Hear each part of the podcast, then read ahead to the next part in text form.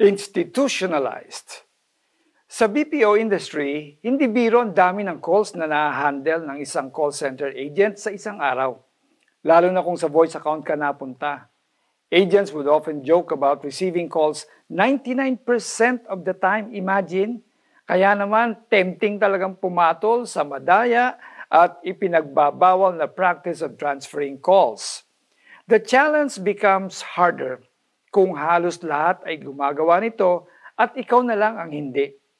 And it's the hardest kapag na-criticize ka ng iba because you're doing the right thing. Being institutionalized means sa sobrang tagal mo nang exposed sa isang sistema, kinain ka na nito at nakasanayan mo na. Ito ang nangyayari sa ilang workplaces.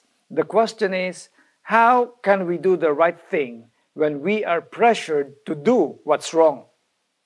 How can we stand for what's right kahit mahirapan tayo? Paano tayo magiging kagaya ni Daniel na naninindigan sa tama sa kabila ng banta sa kanyang buhay? Nasulsulan ng ilang pinuno sa palasyo si Haring Dario na gumawa ng batas na magbabawal sa pagsamba sa Diyos maliban sa hari. Pero nag-pray pa rin si Daniel sa tabi ng bukas na bintana kahit alam niya na maaari siyang mapahamak dahil dito.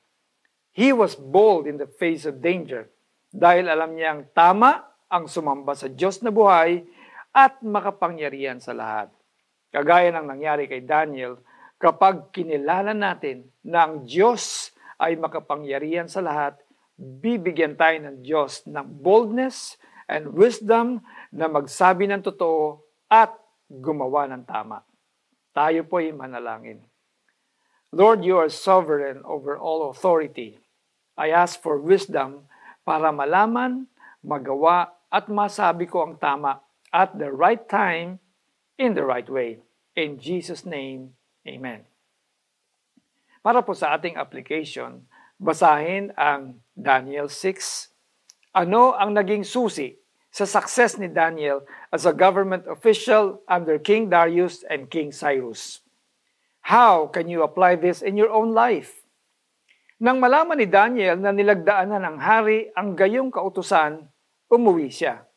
Lumuhod siya at nanalangin at nagpasalamat sa kanyang Diyos sa isang silid sa itaas ng kanyang tirahan sa may bukas na bintanang nakaharap sa Jerusalem. Tatlong beses niyang ginagawa ito sa maghapon gaya ng kanyang kinaugalian. Daniel 6.10 Ako po si Alex Tinsay na nagsasabing makapangyarihan ang ating Diyos at kaya niya tayong ingatan anumang panahon, anumang oras at anuman ang ating kinakaharap.